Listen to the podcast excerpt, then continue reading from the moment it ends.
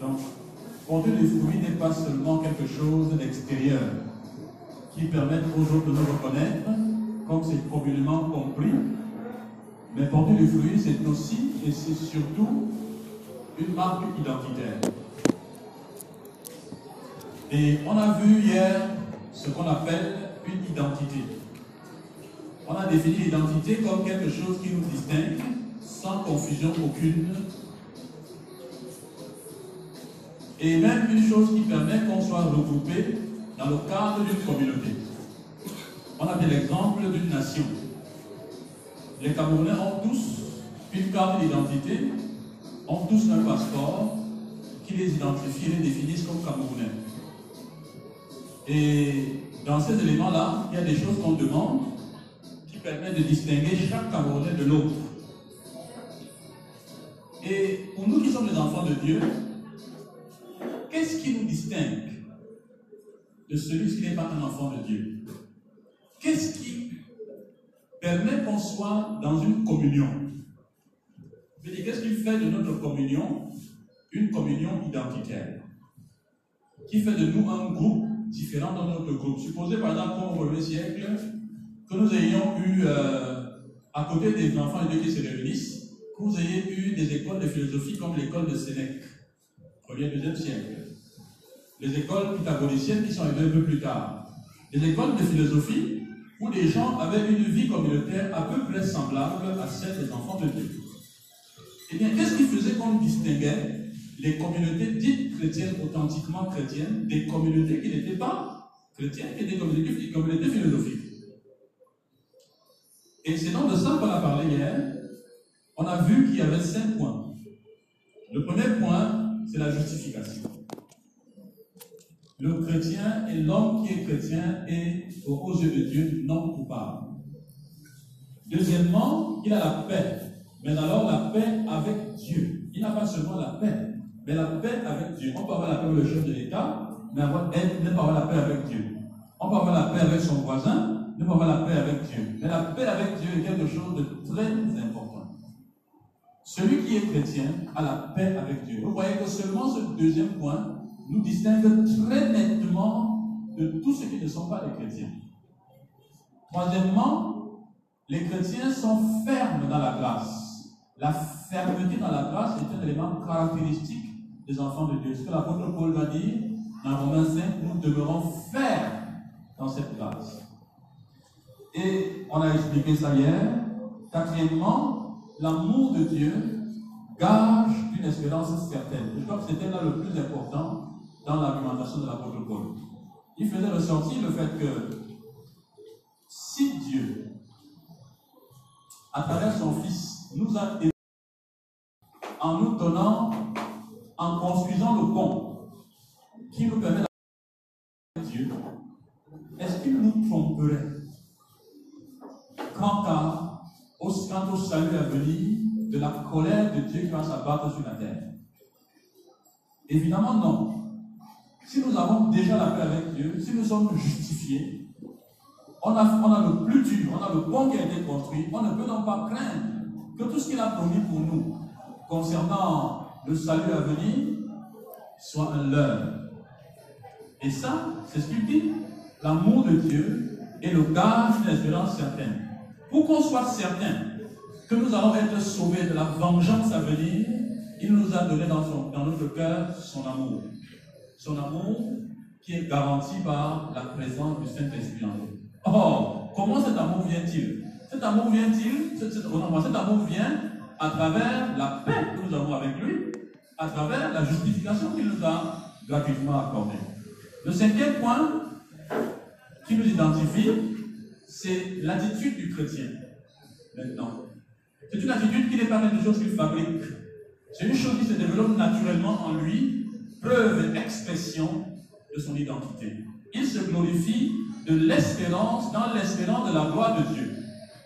En parenthèse, on avait fait ressortir le fait qu'il y a quelques chapitres plus haut, en Romains 3, verset 23, cet homme-là, qui est devenu chrétien par la suite, était privé de la gloire de Dieu. Et au chapitre 5, ce chrétien se glorifie de l'espérance de la gloire de Dieu. Et bien plus, il se glorifie dans les tribulations. Parce qu'on a vu hier que le mécanisme, il y a un mécanisme qui fait que la tribulation tourne toujours à l'avantage de l'enfant de Dieu. Vous allez vous rendre compte qu'au chapitre 8 de Romains, il va dire au verset 28 que toutes choses concourent au bien de ceux qui aiment Dieu et de ceux qui sont appelés selon son dessein. Définitivement, il n'y a rien que Satan peut mettre devant la vie d'un enfant de Dieu et qui soit pour lui un élément qui le fasse trébucher ou qui mette en paix la paix qu'il a avec Dieu, encore moins sa justification. Et enfin, le chrétien se glorifie en Dieu par notre Seigneur Jésus-Christ, par qui maintenant nous avons obtenu la réconciliation. Voilà les éléments qui construisent, qui établissent ou qui font notre identité. Ce soir, nous allons aborder le, deuxième aspect de porter du fruit, une nécessité vitale. Qu'est-ce que j'entends par une nécessité vitale?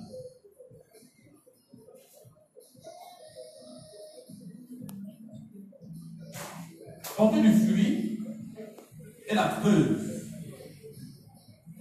que nous sommes nés de nouveau. C'est en cela que c'est une nécessité vitale. Porter du fruit est la preuve que Dieu a fait une œuvre spirituelle dans le cœur de celui qui dit qu'il est chrétien. Porter du fruit est la raison d'être de l'existence du plan que nous sommes sur cette terre. Et vous allez voir cet exemple-là dans le cadre de ce chapitre que j'ai pris pour euh, texte d'appui. Je, je, peux vous donner un exemple simple pour peut-être illustrer encore ma pensée, bien qu'on va, on y revenir. Si vous avez une plantation, vous avez planté devant votre maison, devant votre cour, un, mettons un papayer. Euh, un papayer n'est pas suffisamment ombrageux. Prenez même euh, un arbre très encombrant et très salissant. Un avocatier éventuellement. Vous mettez un avocatier dont les feuilles vont salir votre cour tous les matins et qui ne produit jamais d'avocat. Quel est le réflexe que vous allez avoir normalement? Mais il faut mettre ça au feu. La raison d'être de cet arbre pour votre cours, c'est les avocats. Donc, porter du fruit pour l'avocat, pour l'avocatier, est une nécessité vitale. Il faut l'avocat pour montrer que cette affaire est utile. Sans les avocats, eh bien, je ne sais pas tout ça fait là. Je perds de l'énergie, je perds de l'investissement, j'arrose, je fais plusieurs affaires comme, comme énergie, je n'ai pas de fruit. Pourquoi je m'investis? On verra que porter le fruit est parce que Dieu y tient. Dieu y tient et il y tient vraiment. Je suis encore désolé parce que je vous ai préparé beaucoup d'images, malheureusement vous ne pouvez pas les voir. Le texte de base, c'est Jean 15, versets 1 à 11.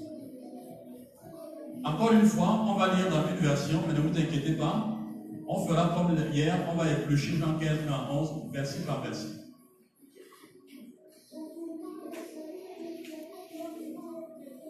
Donc, euh,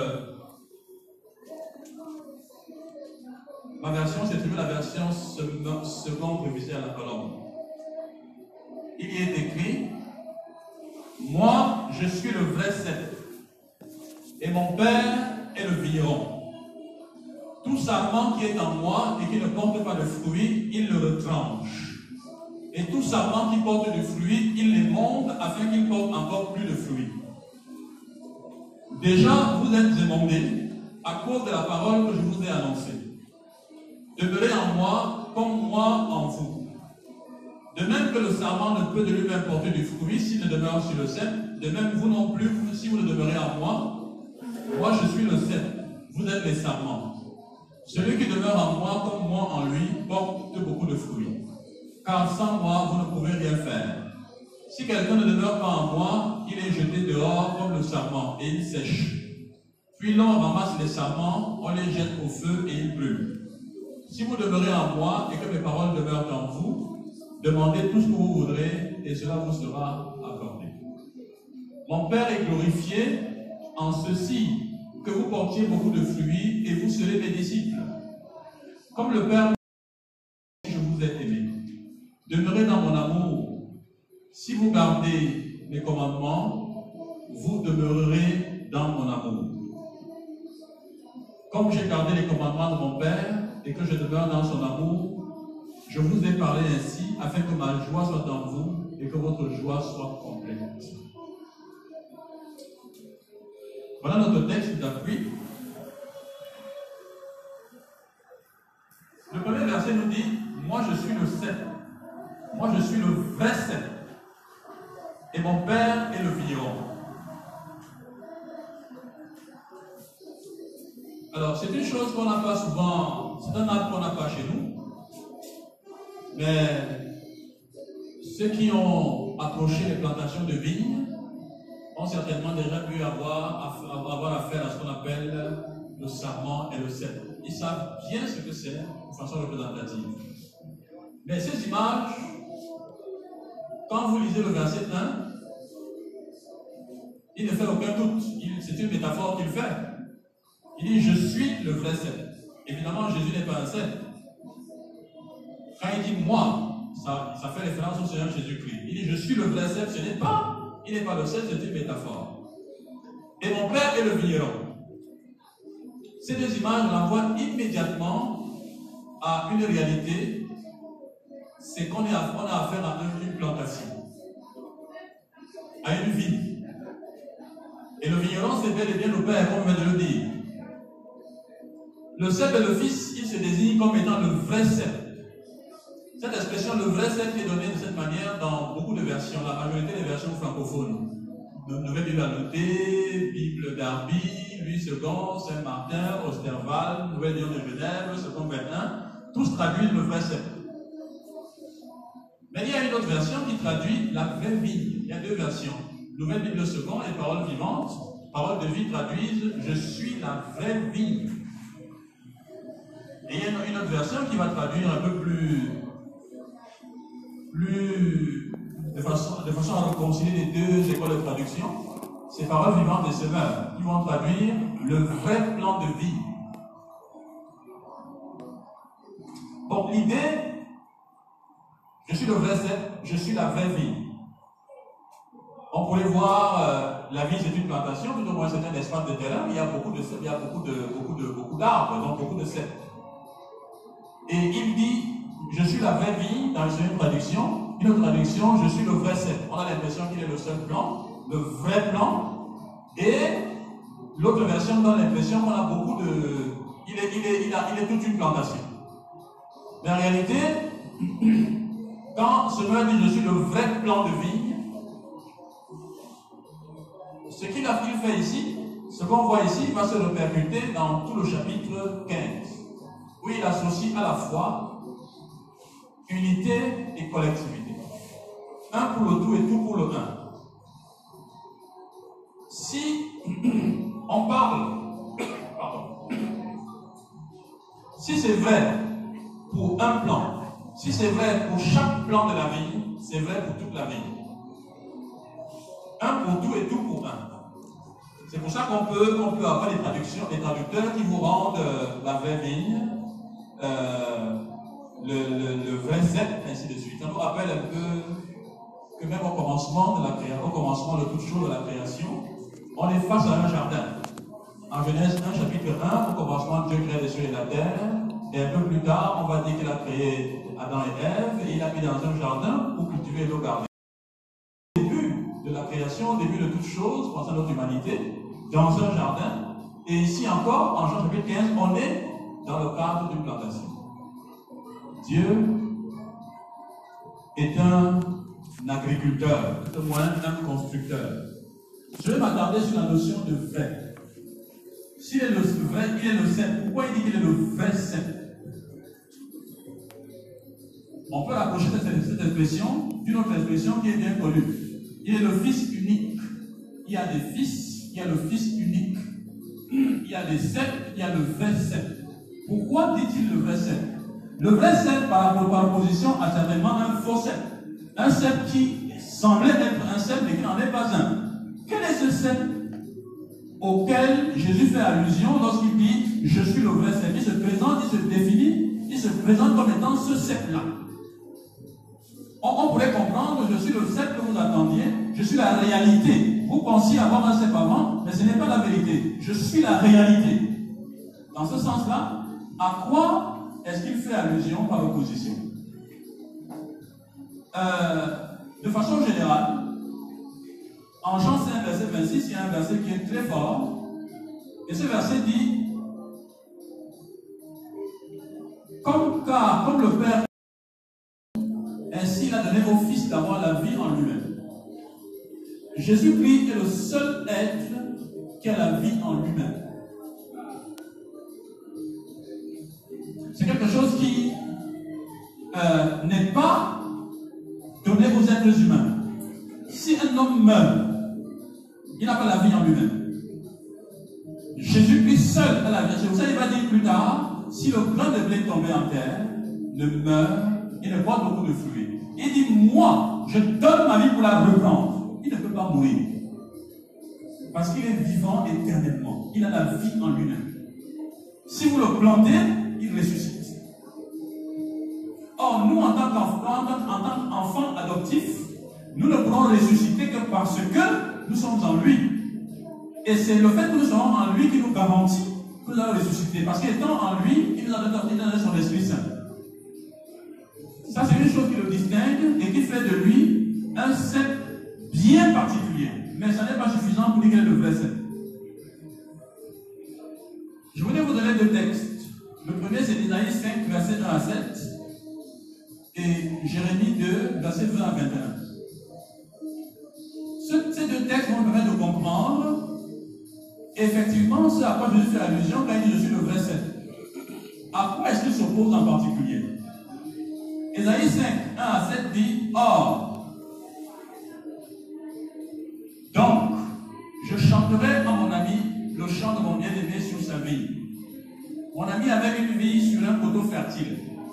Il la défonça, ôta les pierres et planta un crépage délicieux. Il bâtit une tour au milieu d'elle, il y creusa aussi une cuve, puis il espéra qu'elle produirait des raisins. Mais elle l'a produit des fruits infects. Or donc, maintenant habitants de Jérusalem et hommes de Juda, soyez juges entre moi et ma vie. Qui avait-il encore à faire à ma vie que je n'ai pas fait pour elle? Pourquoi quand j'ai espéré qu'elle produirait des raisins, a-t-elle produit des fruits infects Or, donc, je vous ferai maintenant connaître ce que je vais faire à ma vie. J'en arracherai la haie pour qu'elle soit broutée. Je ferai des brèches dans sa clôture pour qu'elle soit foulée aux pieds. Je la réduirai en ruine. Elle ne sera plus taillée ni cultivée. Les ronces et les épis y croîtront et je donnerai mes ordres aux nuées afin qu'elle ne laisse plus tomber la pluie sur elle. Or, la vie de l'Éternel des armées, c'est la maison d'Israël. Et les hommes de Judas, c'est le plan qu'il chérissait. Il avait espéré la droiture, et voici la forfaiture. La justice, et voici le prix du vice. Ça, c'est le verset d'Ésaïe, le chapitre, le, le texte. Le texte de Jérémie, chapitre 2, verset 20 à 21. Il dit, depuis longtemps, j'avais brisé ton joug, rompu tes liens. Et tu as dit, je ne serai plus infidèle. Mais sur toute colline élevée et sur tout arbre verdoyant, tu te courbes, prostituée. Je t'avais planté comme une vie excellente, d'un plan d'une qualité tout à fait sûre. Comment as-tu changé à mon égard? Vous n'êtes que des boutures d'une vie étrangère, d'une vie étrangère. Eh bien, vous voyez qu'il parle dans ce, dans, ce, dans, ce, dans ce livre de Jérémie dans ces versets avec beaucoup de rejet, de dépit, de désolation, d'indignation même. Il met son peuple loin de lui. Dans les deux cas, dans les deux textes, seulement à la lecture, on peut constater que Israël est appelé la vie de l'Éternel. En Jérémie, précise que c'est une vie excellente. On voit également que Dieu a tout fait pour cette vie. Il a a prêté le sol, il a fait ce qu'il fallait faire pour qu'elle porte du fruit, et malheureusement, il n'a pas trouvé de fruit. Et maintenant, cette vie est vouée à la destruction, au point qu'il a même interdit que la pluie ne rafraîchisse, ne tombe sur cette vie. Voilà la situation d'Israël en tant que vie de l'Éternel.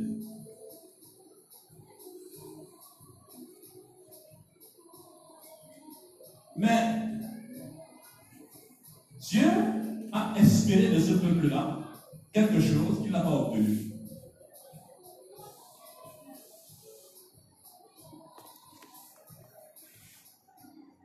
Maintenant, Jésus vient. Et je voudrais vous donner quelques éléments pour montrer que le Seigneur Jésus-Christ, dans le cours de son ministère, en fait, tout ce qu'il fait, il agit en lien avec Israël, montrant qu'il est venu pour accomplir la loi. Il est venu pour dépasser et gagner Satan sur un terrain qu'il croyait acquis. C'est la raison pour laquelle la nouvelle alliance qu'il inaugure, il inaugure à juste titre parce que ça concerne aussi Israël. Et je crois que sur ce point en particulier, l'interprétation des enfants de Dieu aujourd'hui est une interprétation qui parfois se détache de cette réalité-là concernant Israël et la vie. Quand le, Israël, quand ils sortent d'Égypte, Israël fait dans le désert 40 ans. Et pendant 40 ans, toute la génération de l'Égypte est morte au désert à cause de son incrédulité. Et qu'est-ce que Jésus vient quand il va faire? Qu'est-ce que Jésus va faire quand il arrive? Jésus arrive, il va passer 40 ans dans un désert. 40 jours dans un désert. Et les 40 de la désert en question, il va les passer, alors qu'Israël avait reçu la manne, lui va les passer à jeun. C'est suffisamment indicateur pour dire que Israël dans le désert a marché 40 ans et pendant les 40 ans, ils ont échoué. C'est tout le message de nombre. Ils n'ont pas pu obéir à la parole du Seigneur. Ils ont radicalement, mais alors complètement échoué. Mais lui, Jésus-Christ vient et fait 40 jours dans des conditions beaucoup plus difficiles, à jeûner, il ne mange pas. Il réussit là où Israël a échoué dans des conditions bien plus difficiles. Deuxième élément, nous sommes là au désert quand on parle de la solution du Seigneur Jésus-Christ, pratiquement dans Matthieu 3, Luc un peu avant. Euh, sur Matthieu. En Matthieu 4, le Seigneur est face à Satan lorsqu'il le tente. Et vous vous souvenez que là, nous sommes pratiquement à la fin de la, de de période au désert. Satan vient pour le tenter. Et le Seigneur fait quelque chose aussi à ce moment-là dans la défense qu'il donne. Quand Satan lui, met devant lui les embûches, il se défend en citant des textes. Il cite deux chapitres, donc trois chapitres en particulier. Deutéronome 6, 7, 8. La question qu'on doit se poser, c'est pourquoi il cite les trois chapitres en question? Bon, on peut avoir plusieurs applications de cette affaire euh, de la tentation du Seigneur Jésus-Christ. Mais c'est là que je dis que l'exégèse à ce niveau-ci ne recouvre pas toujours toute la réalité vétérotestamentaire pour lui donner tout son, tout son relief. Pourquoi il cite les chapitres 6, 7 et 8 Eh bien, c'est parce que les chapitres 6, 7 et 8 de Deutéronome sont une rétrospective de la traversée du désert par les Israélites. Ils démontrent que sur ce terrain-là, Satan ne peut pas le battre. Comme il croit qu'il a vaincu Israël, lui, il vient et il gagne sur le même terrain. C'est dans ce sens-là qu'il dit que je suis le verset. Voyez-vous, un peu plus loin, vous avez deux autres versets qui sont assez significatifs. Exode 4, verset 22. Et tu diras à Pharaon, ainsi parle l'Éternel, Israël est mon fils, mon premier-né. Israël pouvait se considérer effectivement comme le plan, la vraie vie, le premier-né. Mais il dit en Colossiens 1, verset 15, il est l'image du Dieu invisible, le premier de toute la création. Mais écoutez, Dieu ne peut pas avoir deux premiers-nés. Ils sont jumeaux. Non. Si Israël n'est pas le vrai sept, bon, avant d'y arriver, le fait qu'ils disent que Israël est son premier-né et Jésus est son premier-né, en réalité, Israël a été suscité comme Adam, le premier. Et Jésus-Christ est le second homme. En réalité, Israël est suscité pour montrer les capacités de l'être humain à assumer le rôle du premier-né. En sorte qu'Israël, en tant que premier-né, était l'ombre des choses à venir. Ce n'était pas le vrai premier-né. Bien que c'est dit comme ça. Il était l'ombre des choses à venir. La réalité arrive. Et la réalité là, c'est Jésus. Donc quand il dit je suis le vrai sept, il ne faut pas le considérer avec beaucoup de légèreté. C'est assez sérieux ce qu'il est en train de dire. Et vous allez même voir dans Jean chapitre 10, texte un peu avant, il dit que tous ceux qui sont venus avant moi sont des mercenaires. Et quand on lit ce texte-là, on pense que les mercenaires en question, c'est directement les agents de Satan. Non, il s'agit des personnes qui ont été incapables de tenir le rôle qui leur a été attribué avant qu'ils ne viennent. Il s'agit des chefs juifs. Et ceux-là n'étaient pas à la hauteur, ils sont comportés comme des mercenaires, des mauvais bergers, des gens qui exploitent le peuple au lieu de garder le peuple. C'est à cela, c'est pour ça qu'il dit, le voleur ne vient que, c'est la caractéristique de celui qui est voleur. Celui qui n'arrive pas à tenir son rôle correctement devant le Seigneur ne va faire que détruire et détruire les autres. Il va faire le rôle d'un voleur, le rôle d'un antichrist. Jésus-Christ, quant à lui, arrive et il est le vrai. C'est pour ça qu'il se présente de cette manière. Eh bien, si Israël, qui fait partie de l'héritage du christianisme, n'est pas le vrai sceptre, alors selon certains, le vrai sceptre ne peut pas être Mohamed à l'islam. Ça ne peut pas être Bahá'u'lláh de la forme mondiale Bahá'í. Ça ne peut pas être Joseph Smith de l'église des Mormons. Ça ne peut pas être euh, Gautama, le prince du bouddhisme. Ça ne peut pas être tous ces chefs religieux qui existent ici et là. Au moins pour eux, Jean 5, 26 suffit. Ils n'ont pas la vie en eux-mêmes. Gautama est mort il y a des siècles. Jamais on n'a entendu qu'il ressuscité. Et d'ailleurs, il va ressusciter avec le piège des voleurs de la terre. Voilà l'enfer. Le prince de l'islam, c'est le même sentiment qui va lui arriver. Ils n'ont pas la vie en eux-mêmes. Voilà pourquoi le Seigneur dit il est le verset. Autre chose qu'on peut dire à ce sujet, sur ce verset 1, c'est que lorsqu'on parle on parle d'une plantation et quiconque met en place une plantation attend une récolte, une récolte qui satisfait ses besoins. Et quand on parle d'une vigne, donc le père et le vigneron, on attend de la vie du fruit. La condition d'existence d'une vigne, c'est le fruit. Le fruit ou sans fruit, la vie ne sert à rien du tout. Quand il vient, il vient cueillir du fruit, il vient chercher dans ta plantation du fruit. Quand il n'en trouve pas, elle ne lui sert à rien du tout. Vous vous souvenez de la parabole du figuier maudit? Où effectivement il attendait du fruit, même comme ce n'était pas la saison des figues, il a dit que jamais fruit ne sorte de toi.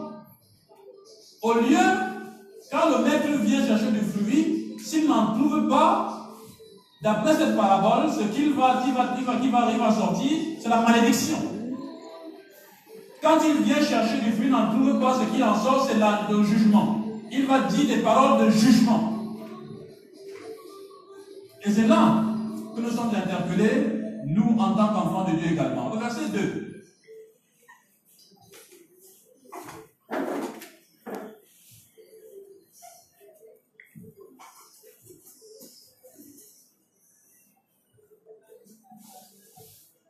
Le verset 2 dit, tout sarment qui est en moi et qui ne porte pas de fruit, il le retranche. Et tout sarment qui porte du fruit, il les monte, afin qu'il porte encore plus de fruits.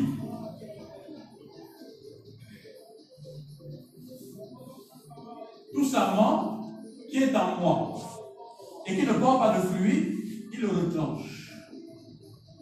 Et tout sarment, il les monte afin qu'il porte encore plus de fruits. voilà un verset qui est bien désolant et qui pose des problèmes parfois à beaucoup de théologiens et beaucoup de pasteurs. Quand on y arrive, on se dit Ah ah, voilà encore une preuve qu'on peut perdre un salut. Mais c'est clairement dit. Vous n'allez pas chercher à inventer. Vous allez faire comment pour expliquer qu'on ne peut pas le salut avec un tel verset? Il dit bien tout simplement qui est en moi et qui ne porte pas de fruits, il le retranche. Il dit bien en moi, en Christ.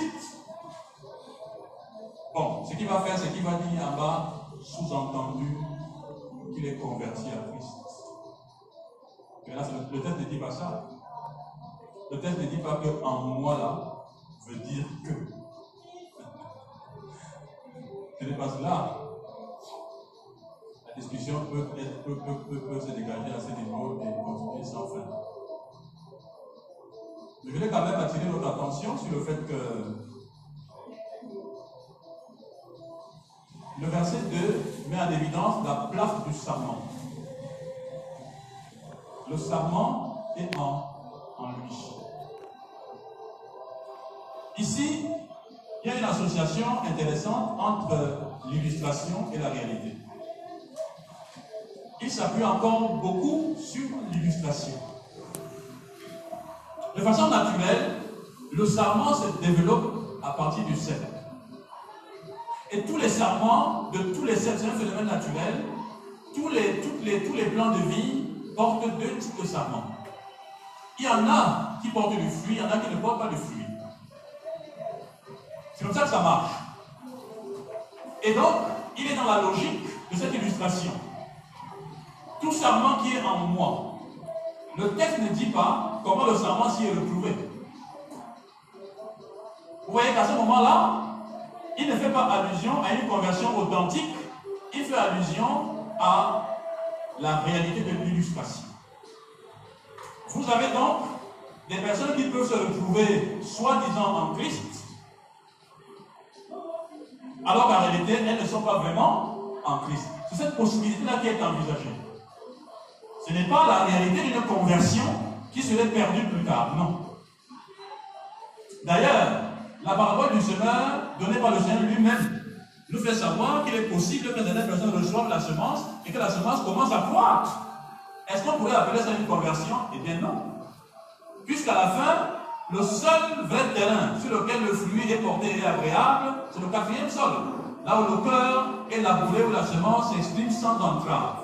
Mais dans les trois premiers cœurs, vous n'avez aucun fruit qui est porté. D'ailleurs, même le dernier, le troisième cœur, le fruit qui commence n'arrive pas à maturité parce qu'il est étouffé. Donc ici, je répète encore que le fait qu'il dise tout simplement qui est en moi, il est dans la métaphore. Et cette métaphore a des limites. Eh bien, il a envisagé, à mon sens, hein, il a envisagé effectivement une chrétienté où les gens peuvent professer la foi chrétienne, mais être attachés au monde.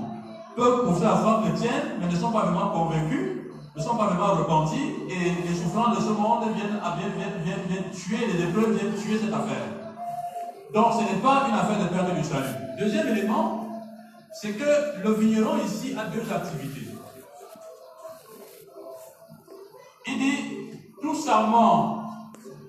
Qui est en moi et ne porte pas de fruits, il le retranche.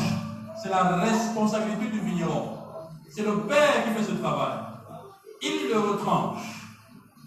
Vous voyez qu'en retranchant et en émondant, le vigneron fait du bien au corps tout entier. Si on regarde Christ comme étant la tête et le corps, en retranchant les serments ici et là, le vigneron veille sur le corps tout entier. Bien que Christ soit la tête du corps, ça n'exclut pas le regard du vigneron. Il est responsable et comptable de ce corps également. Et c'est ça qu'il démontre dans ce genre de verset. Dans les deux activités du, euh, du serment, de, du vigneron, c'est retrancher et émonder. Retrancher concerne les serments qui ne portent pas de fruits. Je rappelle encore ici que nous sommes là dans une réalité métaphorique. C'est-à-dire que si vous avez dans la, vie naturelle, dans, un, dans, un, dans une vigne, vous avez des vignerons, vous avez sur les vignes, des plans de vigne, des serments qui portent les gens qui portent le fruit, forcément on va, couper les serments qui portent le fruit pour laisser vivre ceux qui portent du fruit. Et ceux qui portent du fruit, on va éventuellement les demander, puis portent encore le fruit. Mais où seront les serments qui portent le fruit seront déjà hors de la vie. Ça, c'est l'activité normale. Il dit que c'est comme ça que le violence se, le comporte avec sa vie. Euh, donc, émonder concerne les serments qui portent le fruit. Donc émonder est un verbe positif, tandis que retrancher est un verbe négatif. Retrancher est partir de l'ascension, tandis que émonder est partir de la construction. Et je voulais poser la question, et pour votre intervention.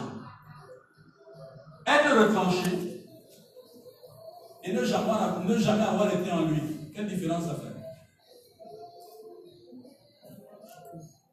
Être retranché et ne jamais avoir été en lui. Quelle est la différence À votre avis Vous avez la parole.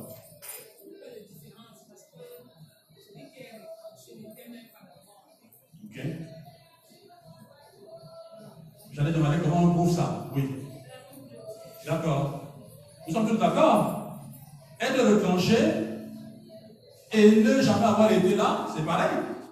Parce que le serment qui va être retranché, la question c'est ce serment ne reçoit-il pas de la sève comme ceux qui portent du fruit?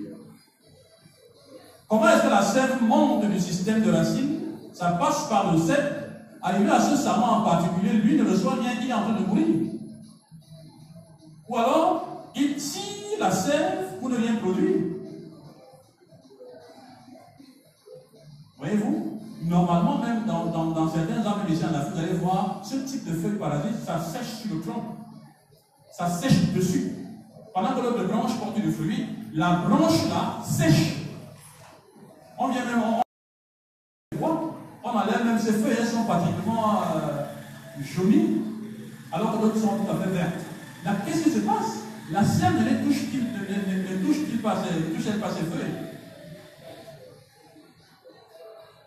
Alors, euh, il faut être pour cela d'une autre nature. Il faut être d'une autre nature pour être sur le sel et ne pas recevoir la sève. Et là, sur ce point en particulier, le Seigneur faisait allusion à quelque chose de bien particulier et de bien récent. Je pense que le Seigneur Jésus-Christ pouvait être déçu à ce point-ci. J'allais dire euh, une déception. Je vais appeler le mot comme ça, je n'ai pas un mot beaucoup plus intéressant. Nous sommes en Jean chapitre 15. En Jean chapitre 13 et 14, vous avez un phénomène qui s'est produit où Judas s'est retrouvé hors de la bergerie. Et là, il fait allusion précisément à Judas, qu'il a lui-même qu'il a qualifié au chapitre 17 du fils de la perdition, qu'il a, qualifié un peu plus avant d'un démon, il l'un de vous est un démon. Qu'est-ce qu'un démon? Un démon, c'est celui qui peut écouter, croire, trembler sans se repentir. Il ne se repent jamais. Il n'arrive pas à saisir, même s'il sait qu'il refuse. Et Judas a vu que les autres ont vu. Mais comment lui seul ne peut pas reconnaître que Jésus est le Messie alors que tous les autres ont, d'après le rapport du Seigneur Jésus au chapitre 17, ont vraiment reconnu que celui-ci est sorti du Seigneur, est sorti du Père. Judas seul ne l'a pas reconnu.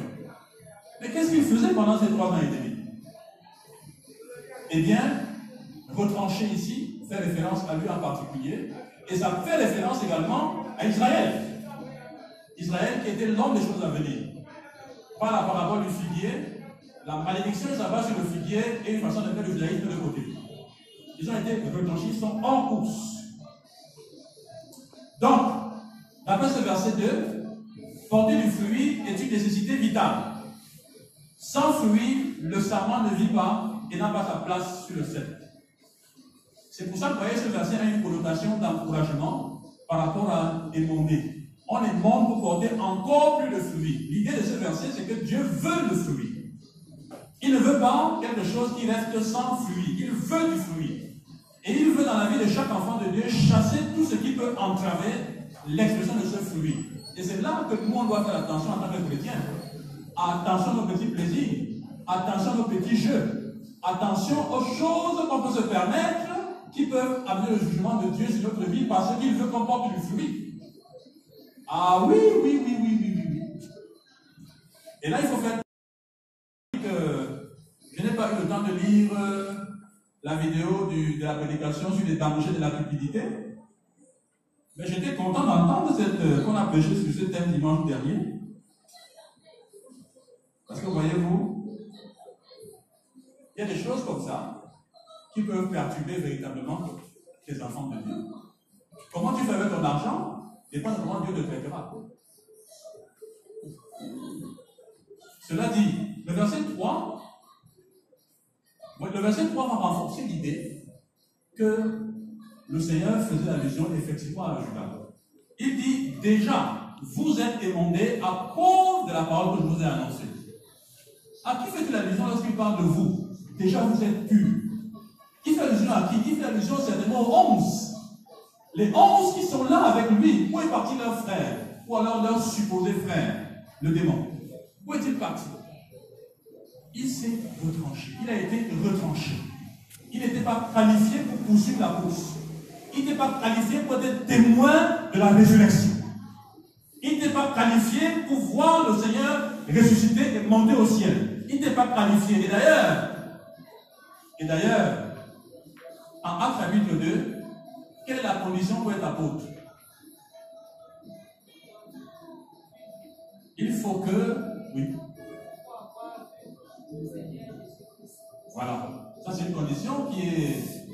Il dit il faut que de tous ceux qui nous ont accompagnés, depuis le baptême du Seigneur Jésus-Christ jusqu'à son ascension, il y ait un qui nous soit associé comme témoin de sa résurrection. Est-ce que Judas peut être qualifié Comment? Je ne suis pas. Judas, n'est-ce pas? Donc il n'est pas qualifié pour être là-dedans. Donc aucun qui sur ministère apostolique. Ça, impossible. Il n'est pas qualifié. Il a été retranché. Et on voit très bien ce qui a permis aux autres d'être purs. C'est la parole de Dieu. Leur sensibilité à la parole de Dieu les a, leur a permis d'être purs. Il dit déjà, vous êtes purs à cause de la parole que je vous ai annoncée. On ne peut pas, on ne peut pas, à partir du verset 3, je veux dire, on doit déjà comprendre à partir du verset 3 qu'on ne peut pas enlever la parole de Dieu dans l'activité qui consiste à porter du fruit.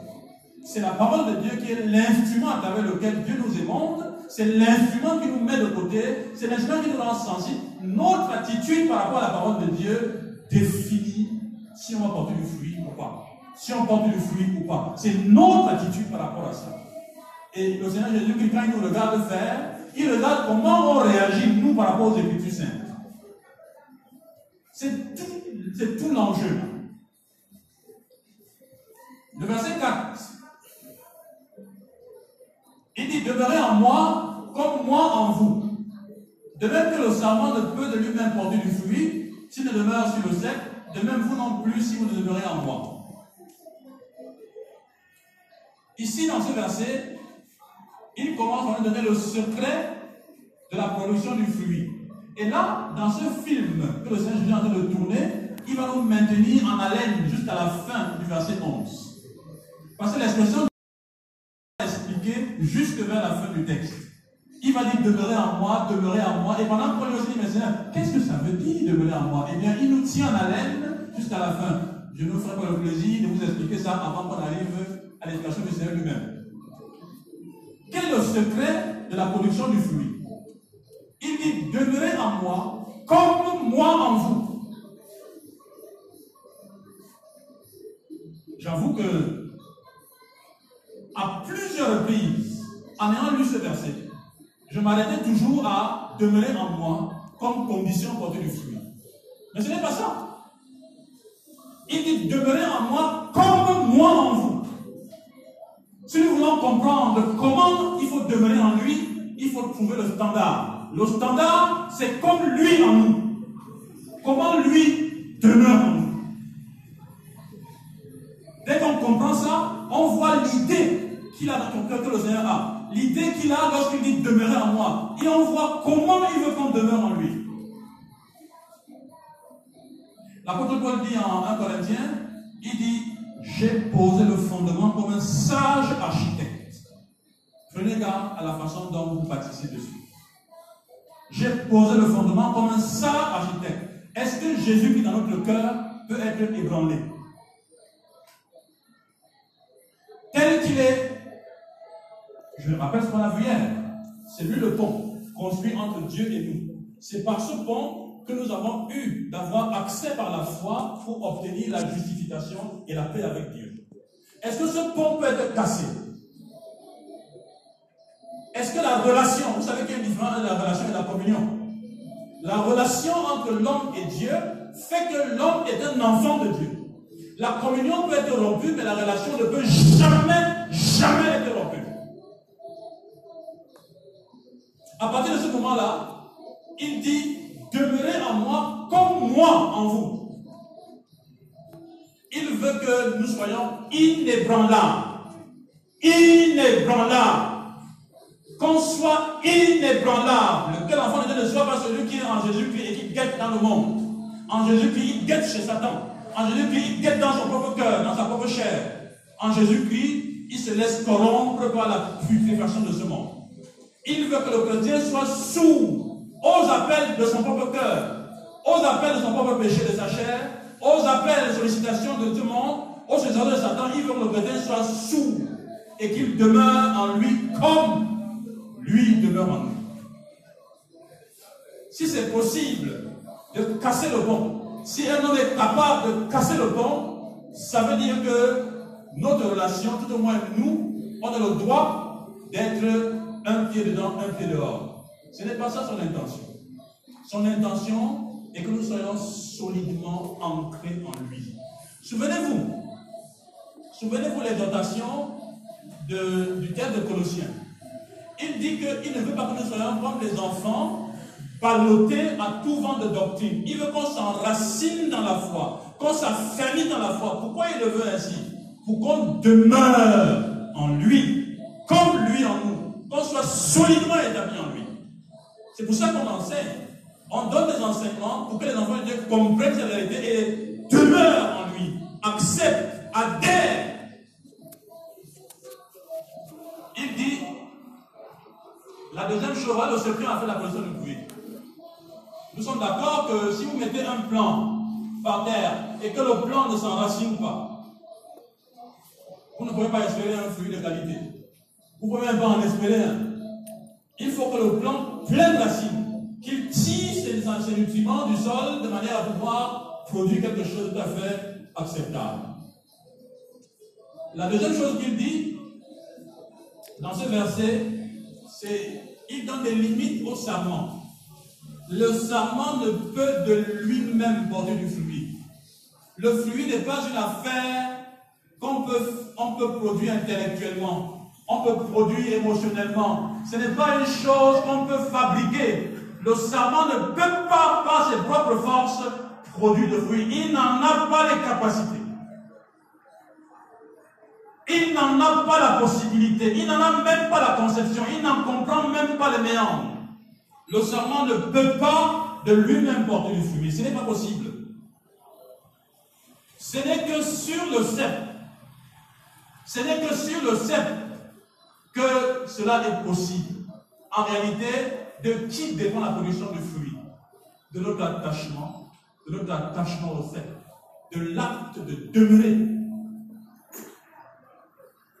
Euh,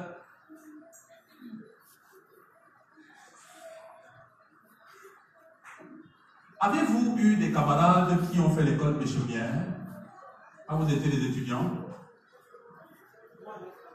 Tu as fait l'école missionnaire, tu avais passé Tu passais L'année où tu avais passé, tu avais passé Celui qui vient à l'école lundi, après, il revient deux semaines après. Il revient trois semaines après. Il revient deux mois plus tard. Il revient six mois plus tard. Est-ce que celui-là fait l'école? Est-ce que celui-là demeure? Or, la clé du succès à l'école, c'est la civilité. évidemment, il y a aussi certaines personnes qui sont tellement assidues, mais qui échouent toujours. Ça, c'est un autre problème. Notre image est limitée sur cette question. Mais ce que je veux dire, c'est que il y a toujours un bon point à être assidu. Mais je pense même que même celui qui est assidu et celui qui n'est pas assidu, il y a un plus que celui qui est assidu quand même. Il est au moins au fait des informations les plus récentes qu'il y a à l'école. Mais la production du fruit dépend de notre attitude, notre proximité avec le Seigneur Jésus, avec le Seigneur. Ce n'est pas possible de porter du fruit si on ne demeure pas. Jusqu'ici, la question se pose. Que signifie demeurer. Et comment demeurer? En quoi ça consiste demeurer en lui comme lui en nous? C'est tout le secret. Pratiquement comment ça se passe, on aura va toucher du doigt la note, on va toucher du doigt ce que Dieu veut nous dire ce soir pour parvenir à porter du fruit. Le verset 5.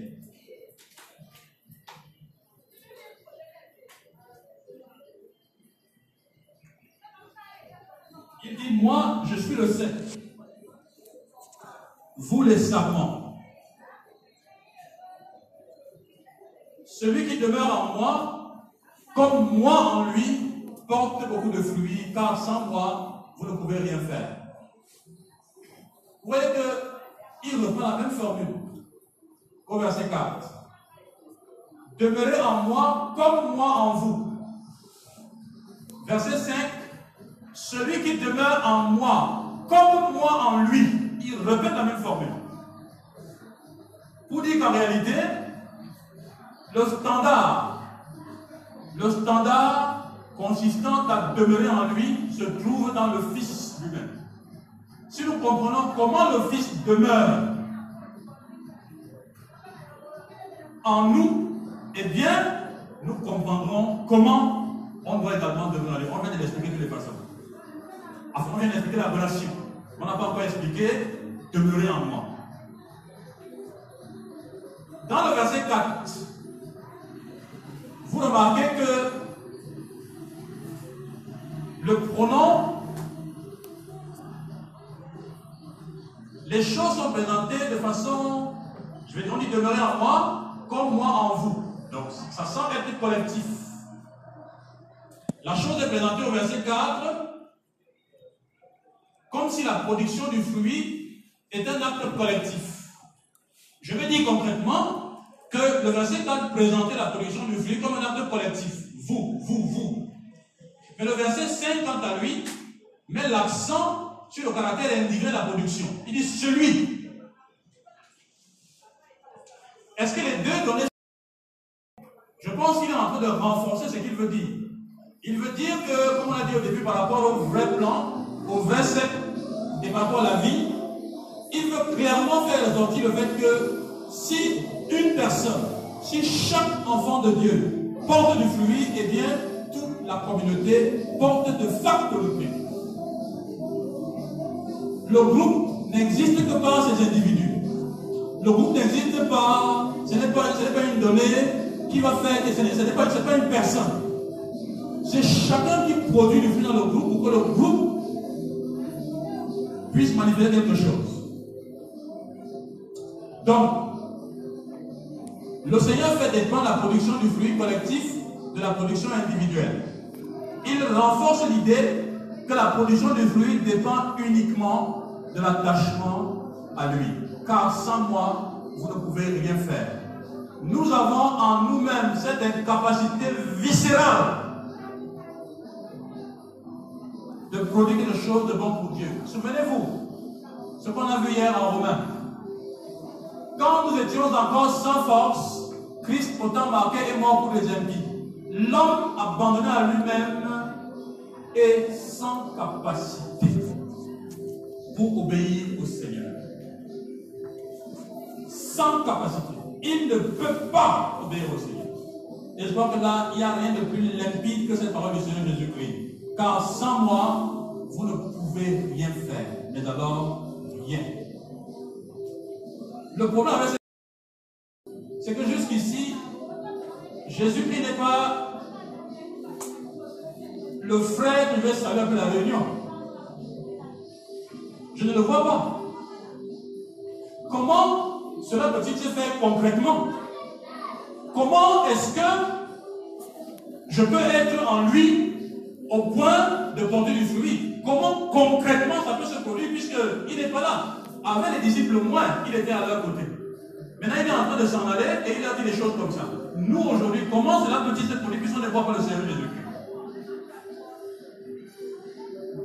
Vous voyez que le suspense continue avec tous ces questionnements. Le verset 6. Si quelqu'un ne demeure pas dans moi, il est jeté dehors comme le serment et il sèche. Puis on ramasse les serments, on les jette au feu et ils brûlent. Là encore, nous avons la réalité, le danger qui guette les personnes qui font des fausses professions de foi. Des personnes qui s'appuient sur des fausses sécurités, qui se donnent des permissions coupables. Parce que quand vous connaissez quelque chose de le péché et vous vous permettez de commettre ça doucement, doucement, doucement, vous vous laissez envahir par cette affaire, ce sont des permissions coupables. Et les personnes qui font des positions de foi, ils savent intimement qu'ils ne sont pas engagés à suivre le Seigneur pour la vie et pour la mort. Ils aménagent les portes de sortie. Ils peuvent toujours se retourner pour faire autre chose.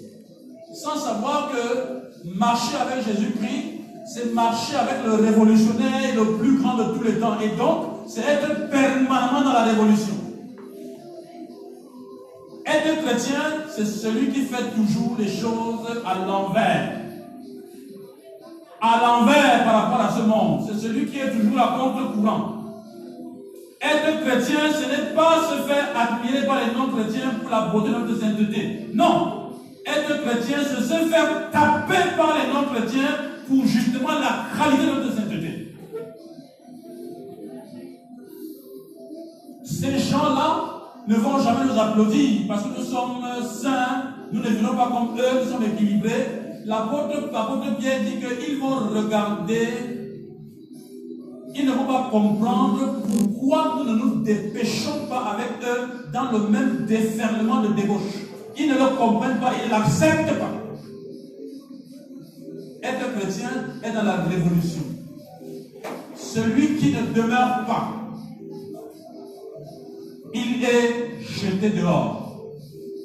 C'est tout à fait normal.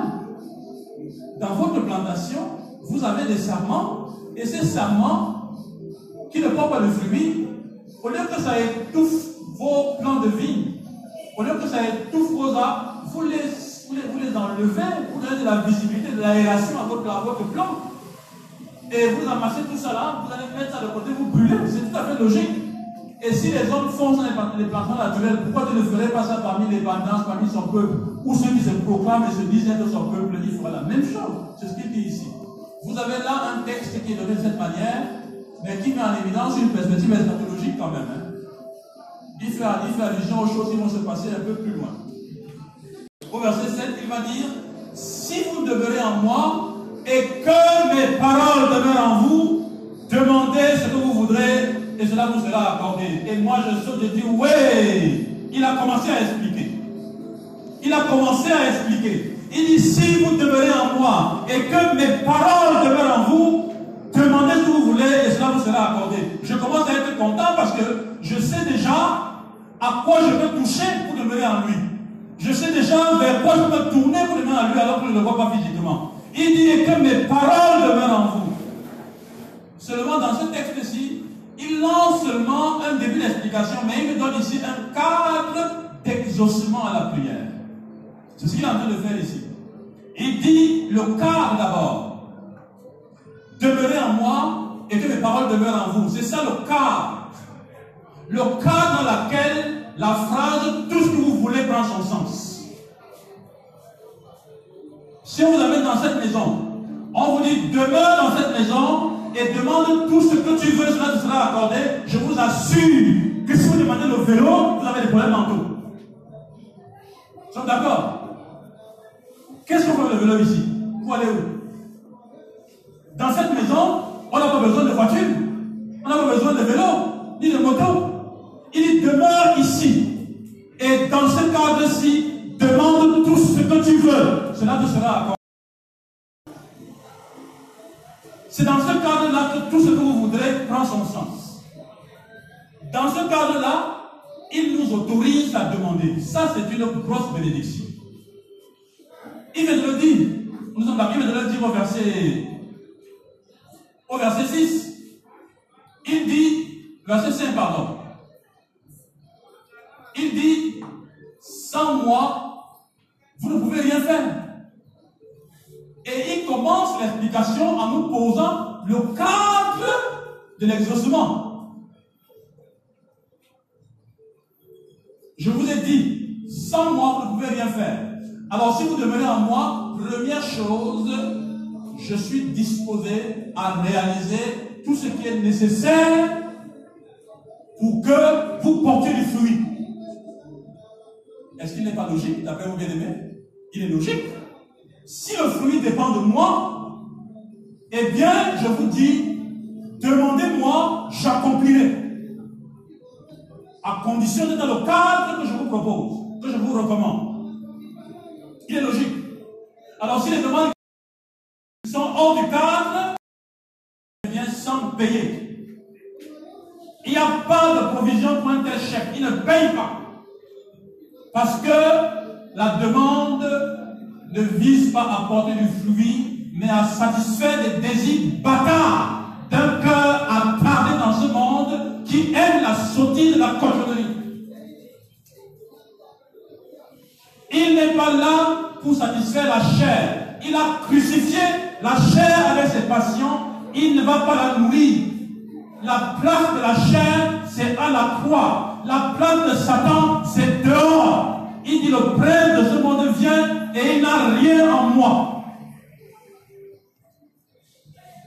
Quand il exauce nos prières, il veut nous donner des choses qui concourent à l'accomplissement de son projet bienveillant. Nous donner des choses qui concourent à porter du fruit pour Dieu son Père, pour notre Dieu. Dans ce cadre-là, la permission vous est donnée de prier. Vous pouvez prier. Je vous pose la question, bien aimé. Avec un tel cadre, est-ce que les non-chrétiens sont autorisés à prier?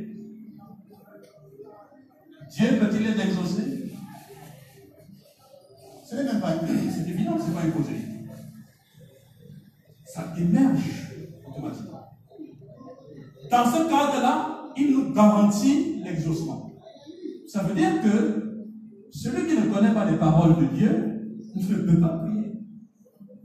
Il ne peut pas prier. Donc, le genre de prière qui exclut la parole de Dieu, ce sont des rituels sataniques, des rituels, je ne sais pas comment on appelle ça, ce sont des rituels humains. Ce n'est pas la prière que Dieu demande. Ça ne saurait l'être. Puisque la prière émerge d'une connaissance des Écritures. La prière émerge de la connaissance de la volonté de Dieu parce qu'on lui demande des choses dans le cadre de sa volonté. Dans le cadre de son idée, de ses plans. C'est dans ce cadre qu'il demande des choses. Et il veut qu'il a enlevé du monde s'occupe des affaires de leur Père et lui demande des choses pour les choses de leur Père. C'est ça qu'il attend des enfants de Dieu. C'est ça, porter du fruit. Il n'attend pas des gens qui viennent dire, je vous ai malheureusement, on ne pourra pas voir. Je vous ai gardé une vidéo ici, qui n'est pas tout à fait exacte du point de vue de l'orthodoxie, mais l'idée m'intéresse. On aurait, j'aurais voulu projeter, malheureusement. Je vous donne quand même une idée de l'histoire. C'est une représentation faite par les Nigérians sur ce que Dieu fait au ciel avec les anges et comment les gens prient sur la terre. Alors sur la terre, il y a des gens qui viennent, une femme qui vient et elle prie en disant, Seigneur, je t'appartiens depuis des années, je t'ai servi, je suis à toi, je n'ai jamais forniqué, je n'ai jamais fait des choses vraiment au, au devant ta face, et je demande un mari depuis, même pas un homme ne m'a salué. Seigneur, tu ne, tu ne me vois pas, mais on ne m'a même pas demandé, même sortir un jour. Personne ne m'a jamais demandé. L'ange qui porte le sujet va dire dans, le, film, si vous voulez, l'ange va dire à Dieu, tel a demandé un mari, et celui qui joue le rôle de Dieu dit oui, cela lui sera accordé dans quatre ans. In four years time. Cela lui sera accordé dans quatre ans. Qu'elle continue à patienter. L'autre vient et pose un problème également. Dieu dit oui, cela lui sera accordé dans deux ans. Il y a quelqu'un qui arrive là avec un handicap évident. Il est aveugle. Avec son bâton, il arrive, il dépose son bâton et il dit Dieu. I did not come here to complain, but I came to worship your name. Il dépose son bâton et il commence à chanter dans une affaire qui donne des frissons.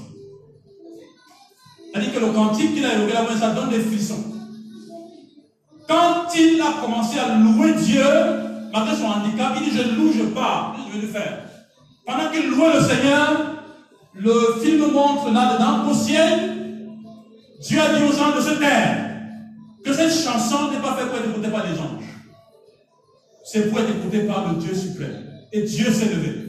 Il était content d'écouter. Il était content d'écouter. Très content d'écouter. Après, quand il a fini, il a dit à ce monsieur, receive your sight. Tu peux voir maintenant.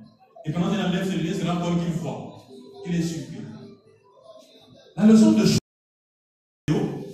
pour moi, et le texte, le, film finit avec l'expression Dieu aime la louange de ses enfants. Il sied au milieu des louanges.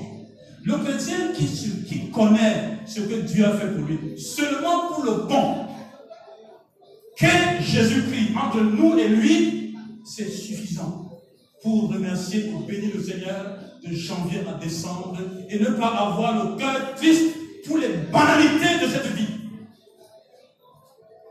La tristesse pour nous envahit, c'est une réalité. Mais lorsqu'elle est perdue, un jour, deux jours, trois jours, et vous paralyse, on peut se demander quelle est votre espérance? Quelle est votre espérance? Vous appuyez sur quoi?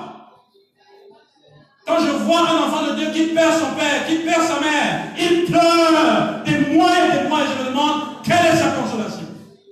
Son père était-il son Dieu Jésus-Christ n'est-il plus au ciel Ne peut-il plus guérir sa blessure? Ne peut-il plus le consoler Ces choses ont-elles disparu Ne sont-elles plus vraies que son père est mort Je dis non à ça. Non à ces choses. Dans le cas Merci pour le Seigneur, la prière est autorisée et la garantie de l'exaucement est là. Hors de ce cadre, c'est hors de Jésus-Christ, il n'y a pas de Amen.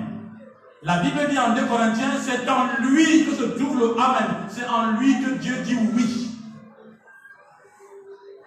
Si quelqu'un demande une chose hors de Jésus-Christ, eh bien, comme j'ai dit tout à l'heure, le chèque et sans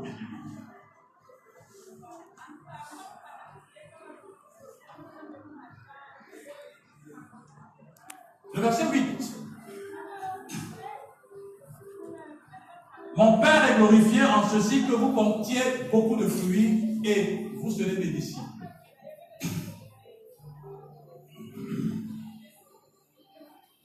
Le Père est glorifié en ceci que vous portiez beaucoup de fruits et vous serez mes. Vous voyez que dans ce verset, le point central, c'est porter beaucoup de fruits. Porter beaucoup de fruits glorifie le Père.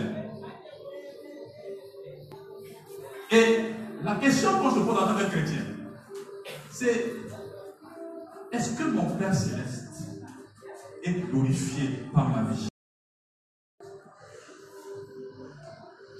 Je pense que cette question devait nous inquiéter. Elle devait nous tarder. Elle devait nous pousser.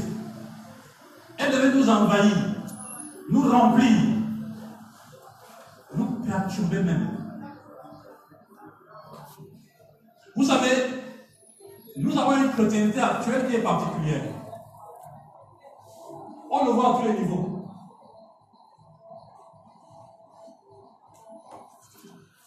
Les hommes ne s'inquiètent pas de ce que Dieu pense d'eux. Et même les enfants de Dieu, de plus en plus, ne s'inquiètent pas de ce que Dieu pense d'eux et de leur vie? Moi, je le vois dans l'Église. Et parfois, les enfants de Dieu ont tendance à inverser les choses. C'est-à-dire que, au lieu de s'inquiéter de ce que le, pasteur pense d'eux, ils veulent que le pasteur s'inquiète de ce que eux pensent du pasteur. Ça, c'est inverser les choses. Ça veut dire qu'on est dans un mandat électif où le pasteur attend les voix. Je dois m'inquiéter de ce que vous pensez de moi pour avoir vos suffrages. Mais c'est l'inverse.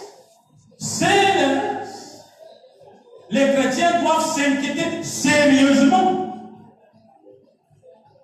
du rapport que le pasteur peut faire de chacun dans sa prière. Ils doivent s'en inquiéter. Les chrétiens doivent s'inquiéter de ce que Dieu pense d'eux. Ça doit les tarauder chaque jour de leur vie.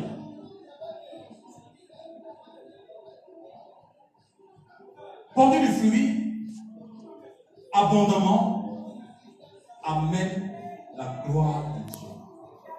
Et la vraie question c'est, est-ce que vraiment Dieu est content? Est-ce que Dieu est glorifié? Je marche, quand je lis, quand je me déploie, est-ce que Dieu est content?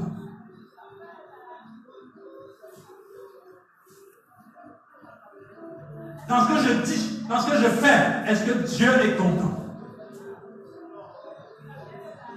Il faut le dire avec beaucoup de honte et de vérité et aussi beaucoup d'humilité. Beaucoup de frères et de sœurs ont perdu leur première disposition Où se trouve la peur que vous aviez au début pour courir lire votre Bible? Où se trouve le sentiment que le ciel allait s'ouvrir à l'instant qu'on allait prier Où se trouve le sentiment que vous aviez quand vous aviez un élément à préparer pour le Seigneur Vous jeûniez, vous confessez vos péchés pour vous trouver dans le ciel devant les enfants de Dieu pour présenter un sujet? Vous voulez que Dieu vous utilise avec beaucoup de beaucoup d'empressement. Est passé ce sentiment Aujourd'hui, les chrétiens parlent avec beaucoup de légèreté, beaucoup de désinvolture. Ne sont même pas, ne sont même pas soucieux du fruit de l'esprit. Ils se fâchent, il ne faut pas se fâcher.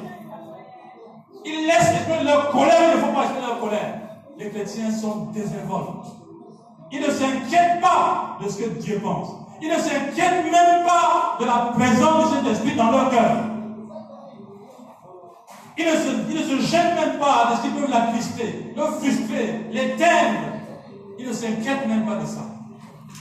Ce fruit doit être porté pour être reconnu comme un disciple de Jésus. Le disciple est reconnu par le fruit qu'il porte. Il dit, et vous serez mes disciples. Le fruit fait reconnaître le disciple. C'est la volonté de Dieu. Vous voyez qu'à partir d'ici, il y a un déplacement de la relation sepsamment vers la relation disciple-maître. Il commence à sortir de l'image. Il commence à l'image qu'il a prise au départ pour nous faire comprendre la réalité de ce que le Père nous vigneron, lui et le ciel, nous sommes des serments. Il commence à mettre ça dans une relation beaucoup plus vivante, beaucoup plus humaine. On commence à voir véritablement de quoi il est question. Verset 9. Comme le Père m'a aimé, moi aussi je vous ai aimé, demeurez dans mon amour. Là, vous n'avez plus d'image de Sarment et de ici. Il a carrément quitté l'illustration. Il rentre dans la réalité. Et je voudrais vous faire remarquer quelque chose dans ce texte. Un, le Père, le Père aime le Fils. Deux, le Fils aime les disciples. Et il dit, demeurez dans mon amour. Comme le Père m'a aimé, et comme je vous ai aimé, demeurez dans mon amour. Qu'est-ce qu'il ne dit pas? D'après vous, je voudrais la parole de chacun, si vous me suivez bien. Qu'est-ce qu'il ne dit pas? Verset 9. Comme le Père m'a aimé, moi aussi je vous ai aimé, demeurez dans mon amour. Qu'est-ce qu'il ne dit pas? À votre avis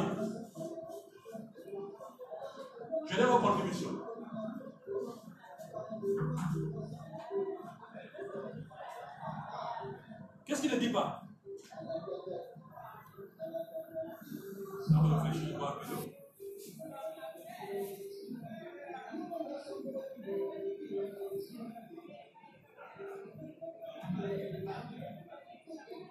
Frère, alors vous aller Il ne dit pas l'amour que les. Là, il parle de l'amour que le Père lui a donné. L'amour que lui a donné à ses disciples. Mais il ne demande rien à ses disciples en retour. Il s'arrête là. Il n'y a pas un sens. D'accord? Il dit que le Père l'a aimé. Lui aussi. Il dit le Père m'a aimé, moi aussi je vous ai aimé. Il dit demeurez dans mon amour. Et il les laisse. Bon. Oui, frère Chopin, merci. Ne dites pas que le Père vous aime. Ok Il dit que le Père vous aime. d'accord Oui, merci beaucoup. Non, non, c'est ça que je voulais dire. Voilà, voilà. Évidemment, on voit que la, la triangulation n'est pas complète. Le Père a aimé le Fils, le Fils a aimé les disciples. Évidemment, on ne dit pas que le Père aime les disciples. Mais ce n'est pas de ça qu'il est question ici. Il y a une autre chose qu'il ne dit pas et qui est fort, qui est forte ici. Souvenez-vous de ce qu'il a dit en haut. Demeurez en moi comme moi en vous. Amen. Demeurez en moi comme moi en vous. Ce qu'il ne dit pas ici, c'est que lui demeure dans l'amour de son Père. Vous voyez l'idée? Ça, il ne le dit pas. On se dans ce qu'ils disent Demeurez comme le Père m'a aimé, je demeure dans son amour. Moi aussi, je vous ai aimé, demeurez dans mon amour. En fait, ce qu'il ne dit pas, c'est que demeurez dans mon amour, comme moi, je demeure dans l'amour de mon Père. Voyez-vous? Parce que c'est en vertu de l'amour de son Père que Christ est venu sur la terre pour construire le pont. Hébreu 10. Hébreu 10 dit clairement, c'est de moi qu'il est question dans le livre. Je viens, oh Dieu, pour faire ta volonté. Il est venu sur cette terre pour obéir à son Père. Il est le Fils éternel. Et le Fils, c'est incarne l'obéissance.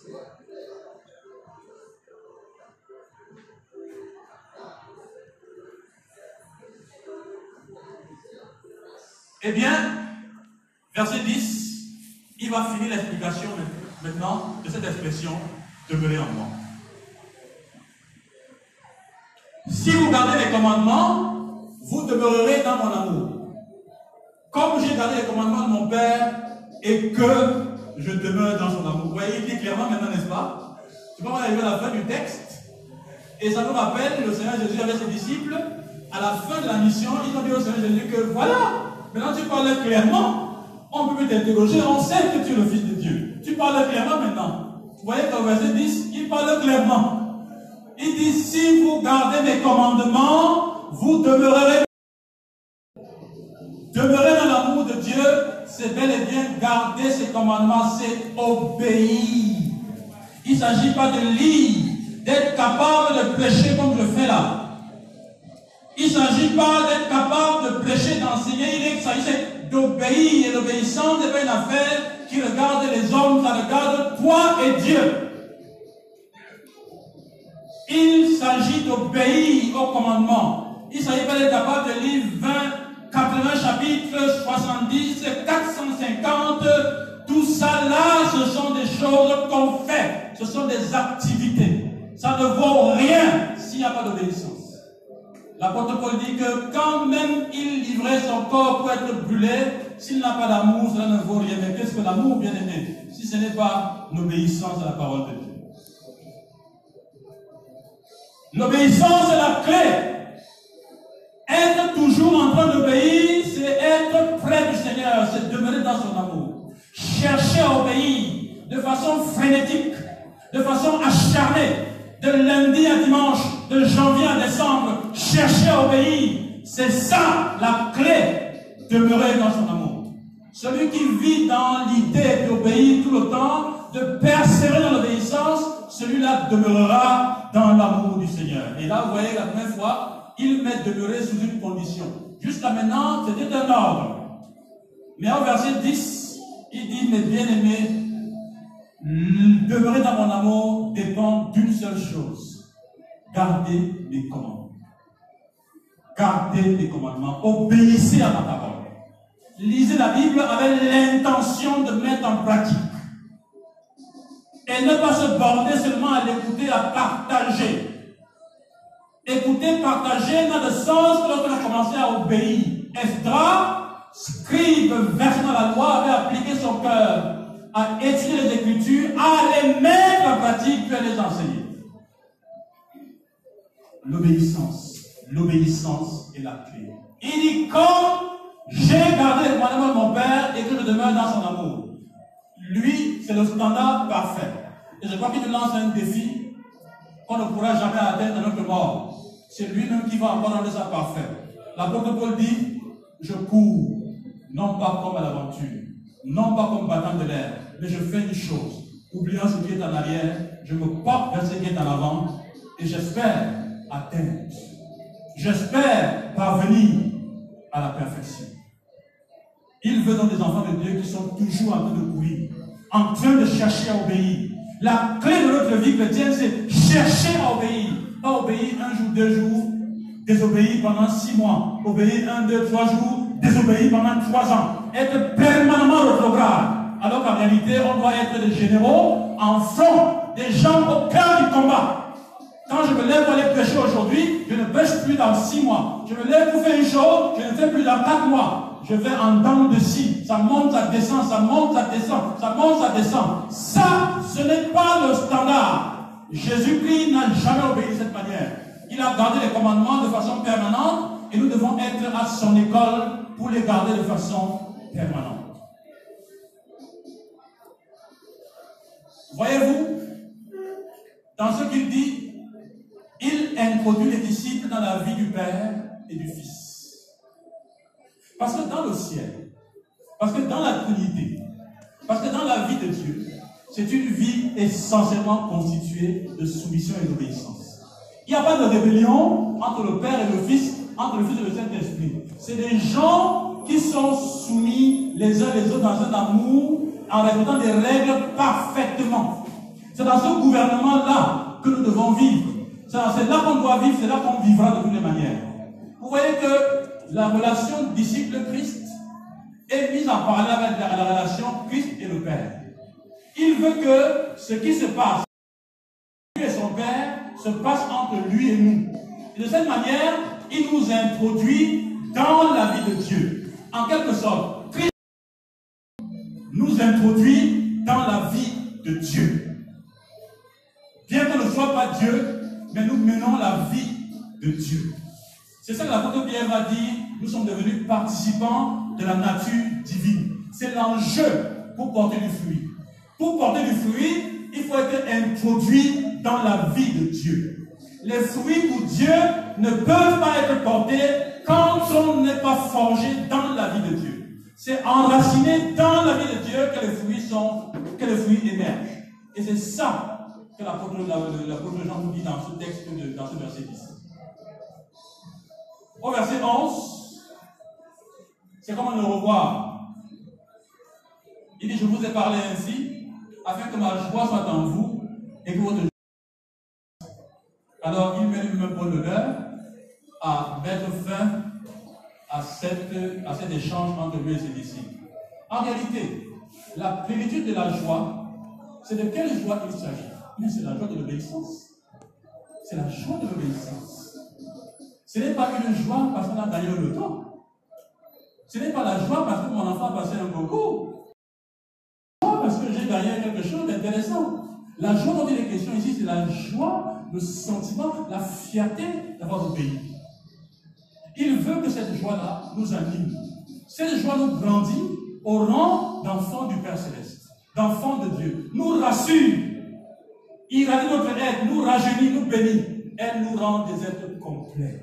Elle nous donne d'être des êtres joyeux, mais alors entièrement joyeux. Cette joie-là n'exclut pas les, les douleurs, n'exclut pas les difficultés, les accidents, les maladies. Non, non, non, non. Cette joie, elle s'exprime indépendamment de notre condition physique.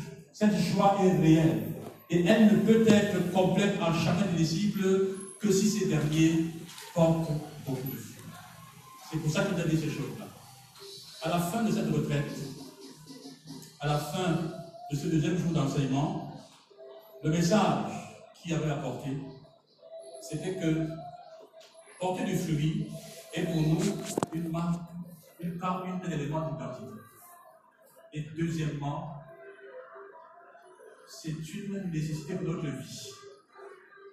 L'apôtre Paul dit en 1 Corinthiens 9, verset 16, que s'il évangélise, ce n'est pas pour lui un sujet de gloire, parce que la nécessité lui en est imposée. Il ne se vante pas d'aller évangéliser, parce que c'est vital pour lui, c'est attaché à sa vie. Nous également, porter le fruit pour Dieu, c'est vital pour nous. C'est important. Ce qu'on dit important, c'est faible. Je c'est vital. C'est vraiment vital. Sans ça, on ne vit pas.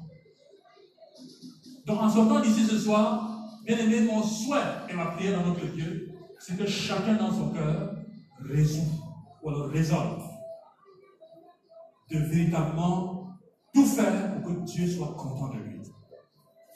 Dieu connaît nos faiblesses. Il connaît nos lacunes. Il sait dans quoi on va retomber. Il connaît nos penchants, même les plus graves. Mais il nous a déjà sauvés. Il attend de nous qu'on s'engage résolument et que dans le cadre qu'il a prescrit, qu'on lui demande des choses pour qu'il exauce et qu'on progresse et qu'on porte du fruit. Donc en conclusion, l'obéissance et la, persévérance à obéir à la parole de Dieu est la clé pour porter du fruit avec abondance, pour glorifier Dieu, être reconnu comme disciple du Seigneur Jésus-Christ, continuer à être émondé, éviter d'être retranché, marcher dans la véritable et ne pas s'amuser soi-même, bénéficier de la joie complète de Christ. L'obéissance est la preuve que de la nouvelle naissance, c'est la preuve de la réalité de la vie en Dieu, c'est une nécessité vitale. Que Dieu vous bénisse. Est-ce qu'on peut